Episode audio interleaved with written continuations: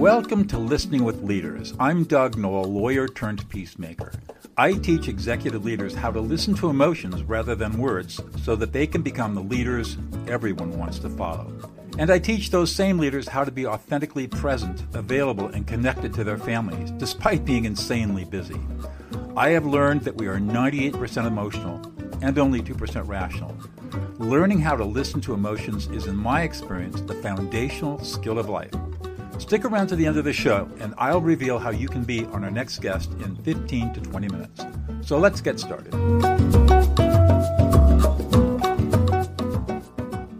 Elise Awwad, I, I, you just blew me blew me away a moment ago because I was going to introduce you as the chief operating officer of DeVry University, which probably everybody has heard of. But you just told me that you were just you you are now or you have been appointed and will become the president and CEO of DeVry University come September. Congratulations.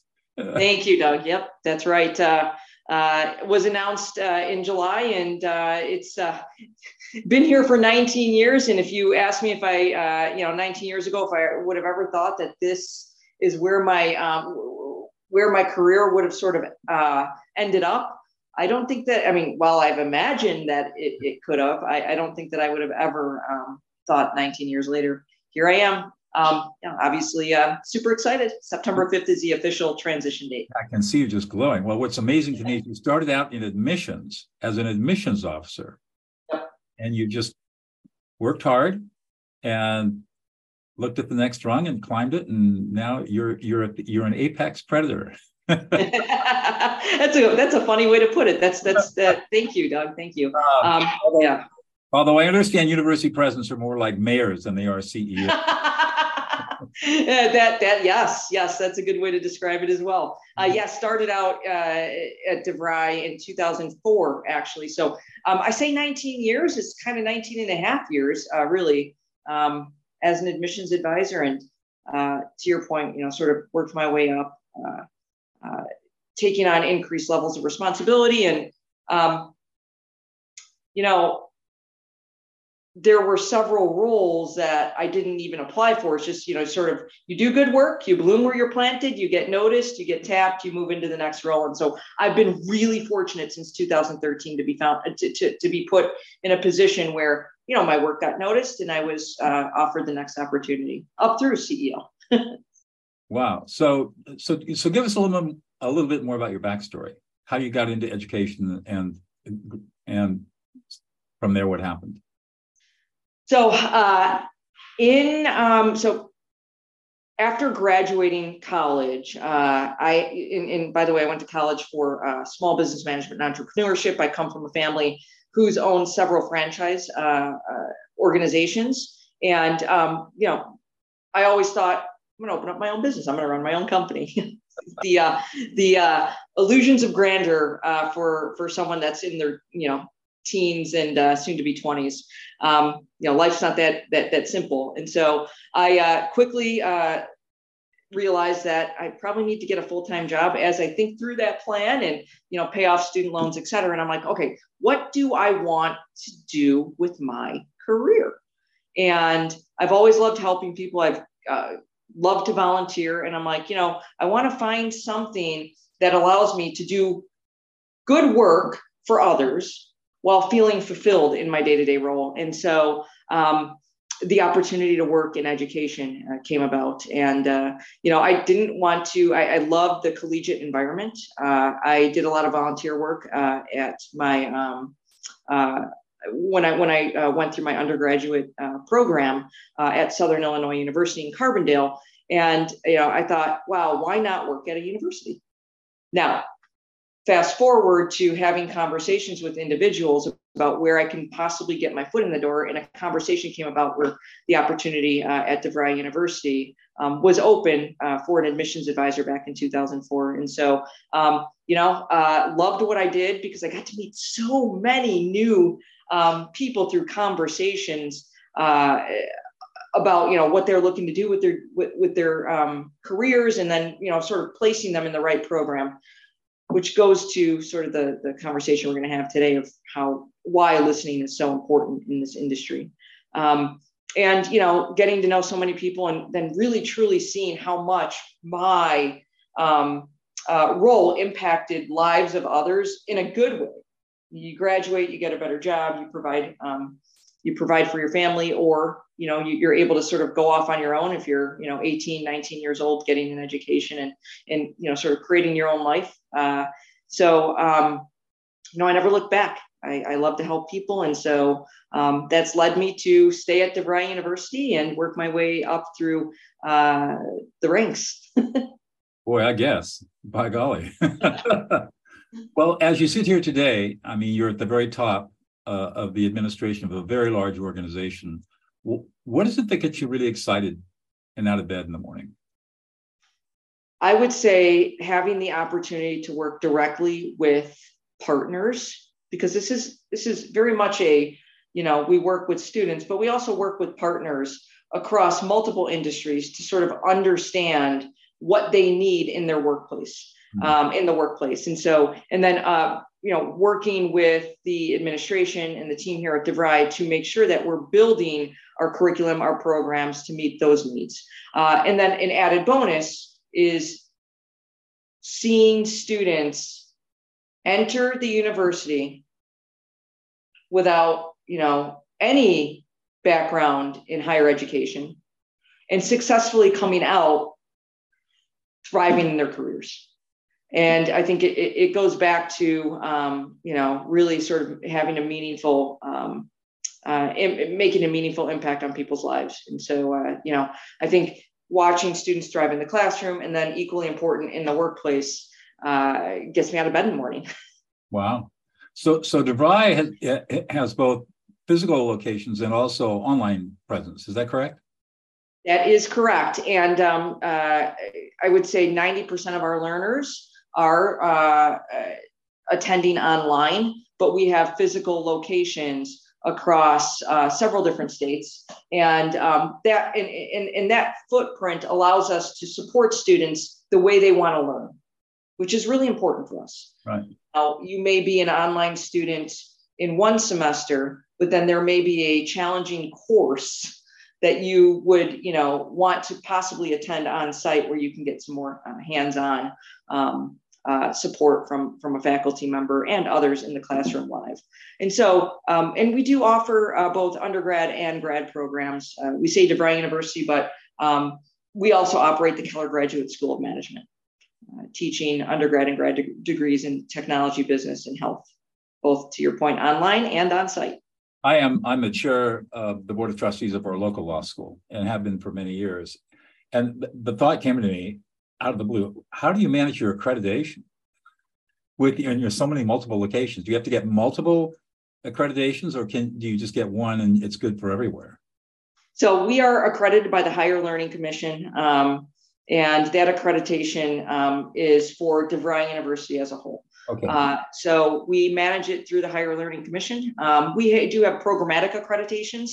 Um, and so those are managed similarly. It's not by location. It's uh, at the university level, managed through. Um, I, yeah, it takes an army. Um, so uh, there's uh, uh our uh, chief uh, academic officer and provost sort of manages the relationships um, with our accreditors alongside our regulatory affairs team. And then when I say it takes a, an army and a village, we all sort of support with documentation showing when we're up for reaffirmation and we're up for um, discussions with our accreditors showing um, the good work that we're doing here at DeVry. So uh, it, you know, it's it's an enterprise-wide effort, however, managed uh, within the uh, academics function primarily. But yeah, it's uh, we have several locations, and um, you know, there could be visits that pop up with you know within each of those locations, but it's it's really through that that you know higher learning commission accreditation. What is it? What is it about you that's unique that you bring to the table that's allowed you to succeed in the way that you have? Passion, persistence. I mean, I can, I, can um, I have a, a, an incredible amount of passion for our mission. Um, I feel like uh, you know if you love what you do and you believe in the mission, um, you will thrive in your career. And so I've not, you know, the passion that I had in, you know, day one, advising students on the front line has never been lost as I moved up through the organization. And I will say that that experience um, has been incredibly influential in my career. Hmm. Getting to have those conversations, getting to know our population of learners in a more intimate way has allowed me to sort of, as I've you know grown in my career at DeVry, make decisions that keep our learners at the center. And um, so I'll say passion. And I say persistence because um, you know it takes uh, you know there's there's always setbacks, there's always challenges, there's always um, uh, you know dynamics that shift in the world that we live in and um, it's an and, academic setting. It's yeah. by any other name. Honestly like you know there's always something that you're looking at you know that that that big challenge or big problem. You're like wow that's unprecedented. Um, i didn't think that i'd have to deal with uh, having to sort of figure out how to navigate this. Covid's a great example. Who would have thought our country would have been shut down for you know close to a year we'd have to pivot all of our operating procedures. Um, you know we, we we were online prior to covid so you know it, wasn't as difficult for DeVry to make that take that leap and pivot but i watched several other organizations um, uh, grapple with that with that challenge. And so um, i think you know just having to ha- having to navigate those situations um, has always sort of been. Uh, it, it, I'll say it's fun. It's fun though because you don't know what you know until you're thrown into an environment where you have to sort of relearn and think through things a little bit differently. Boy, I tell you, imagine taking a small regional law school and going from in class to online overnight.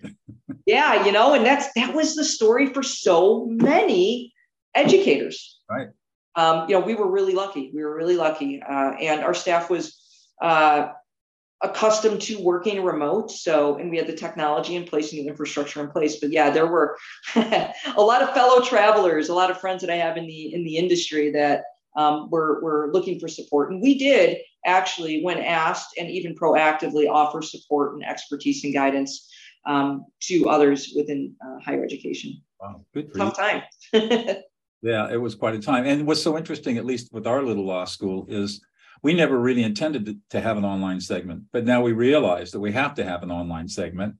So we've invested in all the technology for our classrooms, and uh, it turns out that a law school in Southern California closed down, and we we were accepting some of those students, and the only way they could attend is you know we're 200 miles north, is they're going to be able to do it online, and they they may never they may never come to our campus, but um, it's pretty interesting.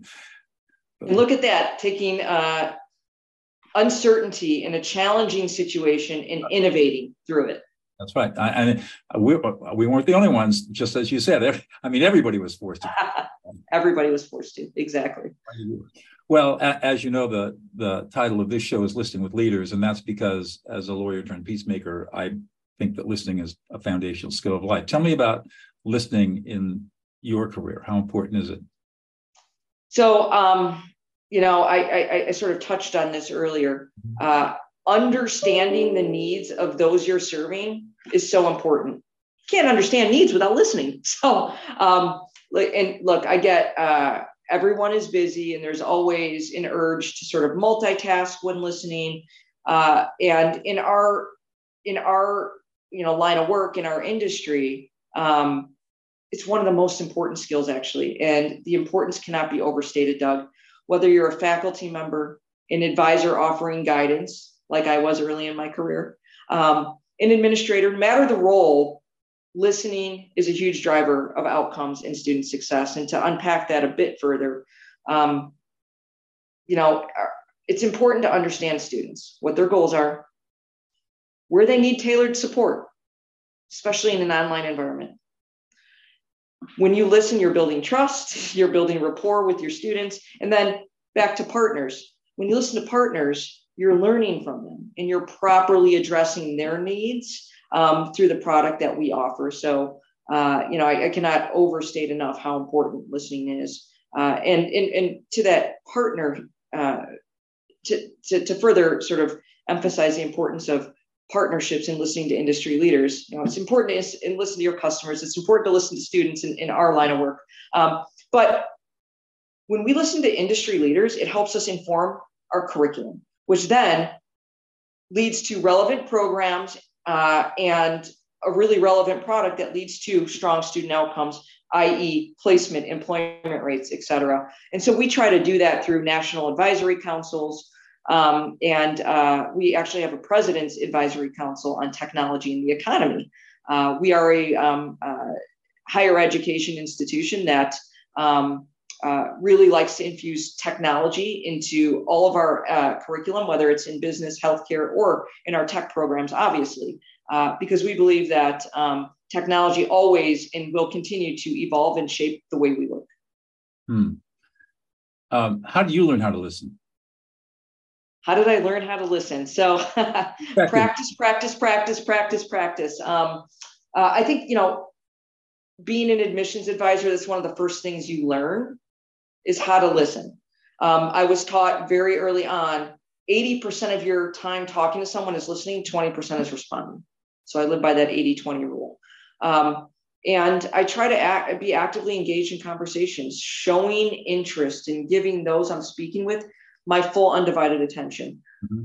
Which, by the way, in remote environments can be so, so difficult to do because there's always that urge to multitask, always that urge to do you know something on the side. Um, versus in person, it's kind of hard to do that. Um, and uh, you know, I, I learned early on in my career avoid the desire to interrupt because when you interrupt even if you have something to say around even if you're agreeing with the person that you're listening to you don't want to make that person speaking feel unheard um, and uh, and so you know learn that learn that early on in my career and as i've navigated um, these increased levels of responsibility in my career as i moved up through DeVry, um, i've learned to avoid making assumptions ah. um, Good for you.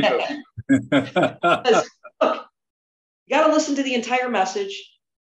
Um, I don't make assumptions. I like to paraphr- paraphrase and clarify so I can confirm my understanding before reacting. And that's an art, by the way. Um, it's it's really difficult to do, but uh, uh, like I said, practice, practice. yeah, I divide. Um, I just had an insight last week about listening, and I, I categorize listening now into two categories: type one listening and type two listening. Type one listening is listener focused. That's where we're trying to gather information. We want to make the speaker feel heard, but we're really trying to gather information so we can make decisions, give advice, or whatever. Type two decision, type two listening is very different. Type two listening is all speaker focused. And when we're in type two listening, we are listening from the speaker's frame of reference. And we are trying, our goal is to validate the words, the meaning, and the emotions that the speaker is experiencing while the speaker is talking to us. It's a completely different form of listening than type one.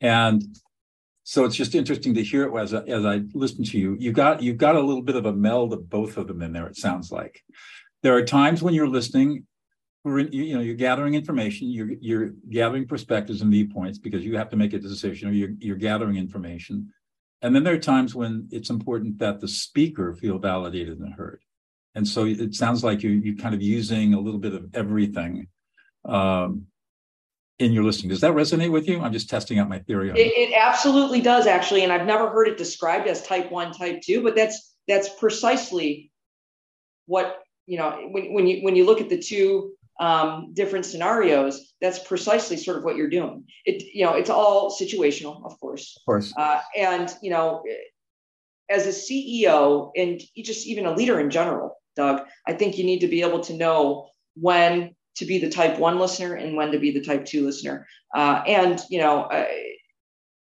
I, find myself in the type one mode more often than the type two mode um, because I am trying to sort of seek first to understand and make the right decision based on all the input and the facts um, being presented. And so, uh, no, it, it, definitely, absolutely resonates. And I, am I'm stealing that, by the way. Go ahead.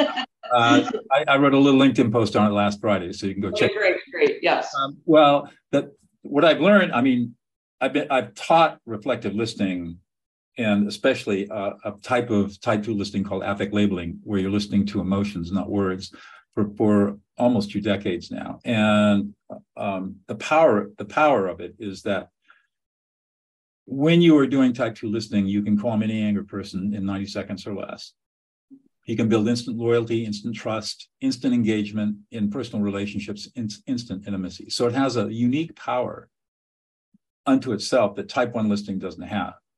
And you're absolutely right. Knowing when is it appropriate to use type 1, when is it appropriate to use type 2 is, is I think, a foundational skill um, that we really need to spend more time talking about with people and getting more and more people educated about how important all of this, all of this is. Um, in, in, in the type 2 listening also, um, you know, is sort of a motivating approach for the for, for the folks that you're listening to right mm-hmm. and you know allowing for uh, part of it is uh being you know having a high eq and being able to read a room and being able to read the the, the, the tone and um uh i think you know in that type 2 scenario you've got when you take that approach, you've got a diverse group of perspectives that you're listening to, right? And when you take that approach, people feel heard, people feel understood, people feel appreciated. And and, and so I, I you know, I think it's a lever that's not pulled enough. Yeah, you become the leader that everyone wants to follow. That's how more powerful it is. I'm the co-founder of the Prison of Peace Project, uh, which uh, I co-founded. I read about that. we we didn't call it type two listening at the time because I hadn't my thinking hadn't been mature matured enough on it. But we started the project back in 2010 in the largest, most violent women's prison in the world and tra- started training 15 women how to be peacemakers and mediators to stop prison violence. And two and a half years later, we got an unsolicited letter from the warden saying that the prison was completely quiet as a result of prison peace. Um, just teaching this foundational skill, along with a whole bunch of other skills, but this was foundational. First skill we t- taught the women was how to listen. And the other lesson that came out of that, you talk about EQ and emotional intelligence. You can just imagine 15 women who are all serving life and long term sentences. They pretty much all have killed somebody. Uh, that's why they're in there. And they're flatlined when it comes to that kind of stuff. They, they, in five weeks, they completely changed as human beings. They went from being these black thorns to these beautiful roses. I love that. It only took five weeks of training listening to emotions, reflecting emotions, for them to get in touch with their own humanity and start developing very, very high levels of, of emotional intelligence. And what I've learned in the years since then is that as you practice type 2 listening, you actually develop your own emotional intelligence effortlessly. You don't have to go back to school. You practice this one skill can completely change who you are as a human being. And I've witnessed it in, with teaching thousands and thousands of incarcerated people, as well as senior analyst at the Congressional Budget Office, how to de-escalate members of Congress. well, I have to say, you know, I did I did read about your work, um, and you have an incredibly impressive back, background, and you've done amazing things, and the data points behind the impact, oh. incredible, incredible. One of which you just shared. And, uh, and, and, and that reminds me of, uh, you know, another point that I, I want to bring up is you, you know, you, the training that you've done and the work that you've done really sort of centers around creating a safe environment for people. Um, and honestly, like, you know how much that matters? Oh, it's everything. You saw the Google study that came yes. out years ago. Emotional yes. is the number one driver of the top one tenth of 1% top teams at Google. The only factor that the researchers could find that was universal was psychological or emotional safety. Yep, yep, and and that's such an important factor. And nobody. Um, under indexed, under indexed factor. Um, and I, you know, I, I, I, you ever watch Ted Lasso? No. Okay, so there's this line in Ted Lasso, and it's "Be curious, not judgmental." There we go. And being judgmental means you're reacting quickly and you don't wait for that person to be heard. You don't ask questions. I often find that asking questions is sort of almost, um, you know, if you're confused, instead of you know assuming what you heard, ask a question. Get you know get clarification. Right. That's being curious, and so I, I have stolen that line, just like I'm stealing type one and type 2 mm-hmm. um, and you know i feel like that's helped in driving the creation of safe environments and the psycho- psychological safety um, component of the work that we do when when when working with teams and working with students in the classroom. Um, you want people to feel heard and supported. Right. You want to drive engagement. You want to drive innovation. You want to bring forward, have people bring forward ideas. They have to feel safe. Right. they have to feel safe. People, so many people, especially C-level people, don't get that. You do, obviously. Um, here's an. I'll give you an interesting uh, uh, skill differentiation. In type two listening, you never ask a question. You only ask questions in type one listening, because in type two listening, you're listening from the speaker's frame of reference. So that means you're going to be reflecting the speaker's words, meaning, and emotions with a you statement. And never, whatever they say is whatever they say. They own it. All you're doing is reflecting it back to them. Isn't that interesting? And type that is interesting. You're, and it, you're an appreciative inquiry, right? You're you're trying to learn.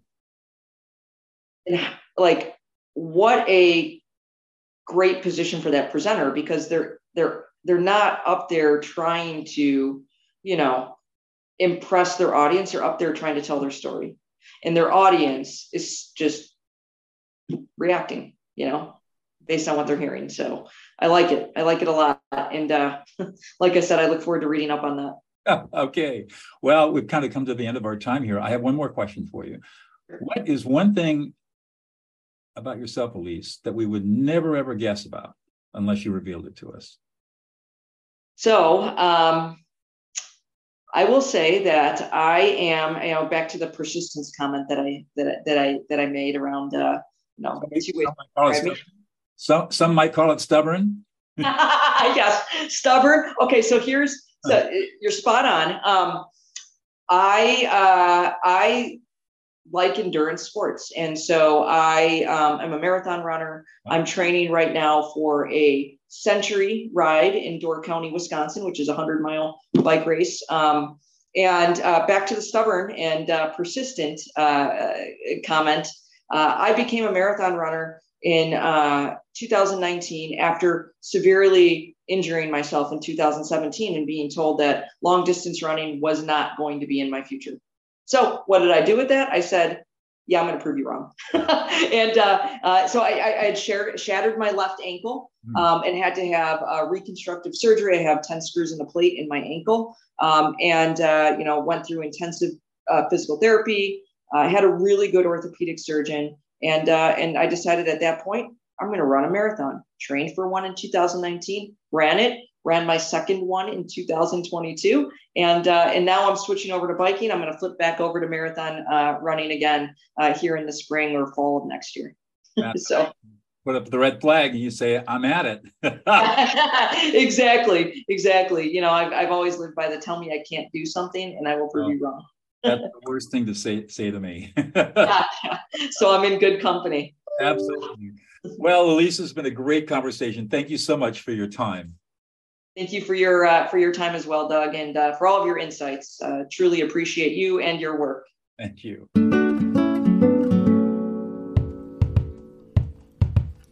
Doug Noll here. Thank you so much for listening to Listening with Leaders. If you are a successful executive leader who would like to be on this program, please visit podcast.dougnoll, D-O-U-G-N-O-L-L dot com slash podcast. If you got something out of this interview, would you please share this episode on social media? Just do a quick screenshot with your phone and text it to a friend or post it on the socials.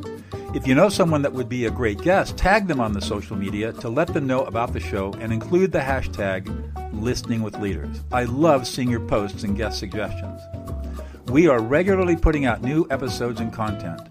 To make sure you don't miss any episodes, go ahead and subscribe. Your thumbs up, ratings, and reviews go a long way to help promote the show and mean a lot to me and my team. Want to know more? Go to my website, dougnoll.com, or follow me on LinkedIn, Facebook, and Instagram. That's at Douglas E. Noll. Thanks for listening, and we'll see you on the next show.